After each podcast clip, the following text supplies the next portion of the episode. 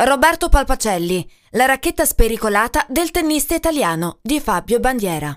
Il tennis è lo sport del diavolo. Ti ammalia e ti seduce, illudendoti come una sirena per poi consumarti come una candela che brucia troppo in fretta. Uno su mille ce la fa, diceva qualcuno, mentre il magma sottostante arranca e strepita per rivedere le stelle e riabbracciare l'Olimpo degli dei. Il libero arbitrio ci insegna che il popolo delle racchette brulica di storie interrotte e incompiute, di chi ha avuto il coraggio di dire no pur essendo uno degli eletti di madre natura. Questa è la storia, una delle tante, di Roberto Palpacelli, detto virgola, per gli amici il Palpa, tennista pescarese classe 1970, dotato e promettente a cui viene prospettato un futuro glorioso da juniores con tanto di proposte indecente. Allenati, allenati e allenati. Vieni a vivere a Roma, un po' di tennis di qua, un po' di atletica di là e il weekend, salvo i tornei in corso, te ne torni pure a casa. Il Palpa rifiuta l'offerta e tira dritto. La vita da lager non fa per lui e saluta beffardo gli increduli Panatta, all'epoca direttore del FIT, e il talent scout Bertolucci. Titoli di coda, game over, ma neanche per sogno. Tra le doti segrete del tennista in erba c'è pure quella sana follia che ti rende diverso dagli altri. Il Palpa ce lo troviamo convocato dalla nazionale Under 16 per la Coppa Europa.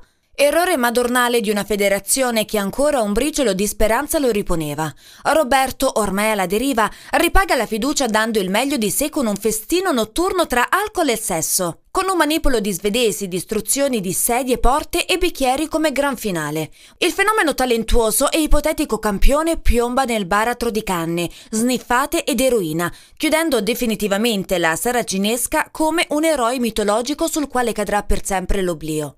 Il Palpa era il più forte di tutti? Era davvero speciale come sosteneva Paolino Bertolucci? Certo, i colpi li aveva. Mancino puro azzeccava la pellina o tirava fucilate con estrema naturalezza, grazie ad un fisico asciutto e longilineo, un fascio di muscoli e nervi collegati ad un cervello in perenne movimento, che nella sua San Benedetto del Tronto gli giocherà brutti scherzi. Frequentazioni sbagliate e di lì a un attimo il gioco è fatto. Si comincia con le sigarette e complice un desiderio irrefrenabile di andare oltre, il nostro si imbatte nell'eroina prima sniffata e poi fai da te. Roberto lottava contro la sua malattia tra comunità, fughe e sotterfugi, promesse e menzogne, in linea con la sua personalità da genio matto che irrideva gli avversari talmente era netta la sua superiorità.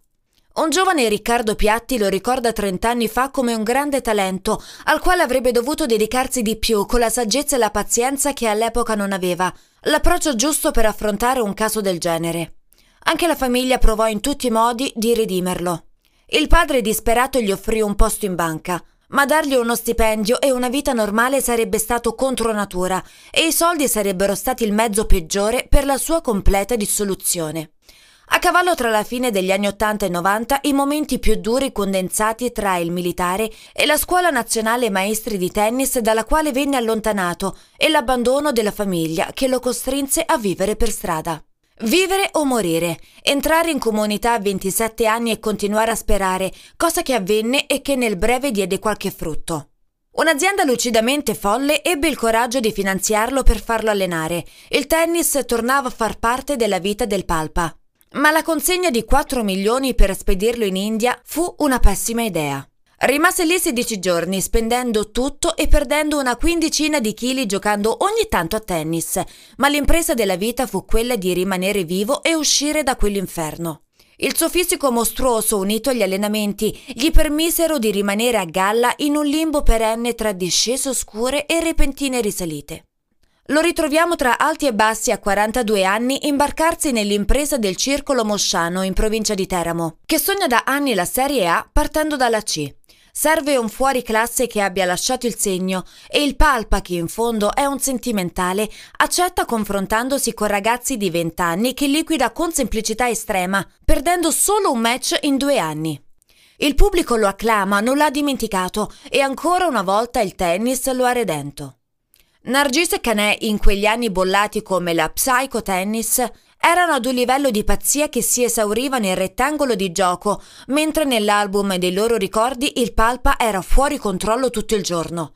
La sua imprevedibilità, il suo tennis smisurato, il suo essere capace di qualsiasi cosa lo hanno reso eterno, nonostante il disinteresse dei grandi media e del grande pubblico. Aneddoti ce ne sono a decine, sigarette fumate nei cambicampo, testate al giudice di sedia, match vinti nonostante nottate brave, furie agonistiche e tentativi di colpire l'avversario e come degna ciliegina, una condanna a tre anni per una fiaccola tirata addosso ai tifosi dell'Ascoli durante il derby con la San Benedettese. Potremmo continuare all'infinito, ma quello che conta è che oggi Roberto, 49 anni, ha una compagna e un figlio con cui vive nella sua Pescara completamente ripulito. Tira avanti con dignità e senza rimpianti, consapevole che lo sport del diavolo, nonostante tutto, lo ha salvato rendendolo immortale. Talento sprecato e condotta dissoluta, nervi deboli e cuore forte, grandi entusiasmi e improvvise depressioni.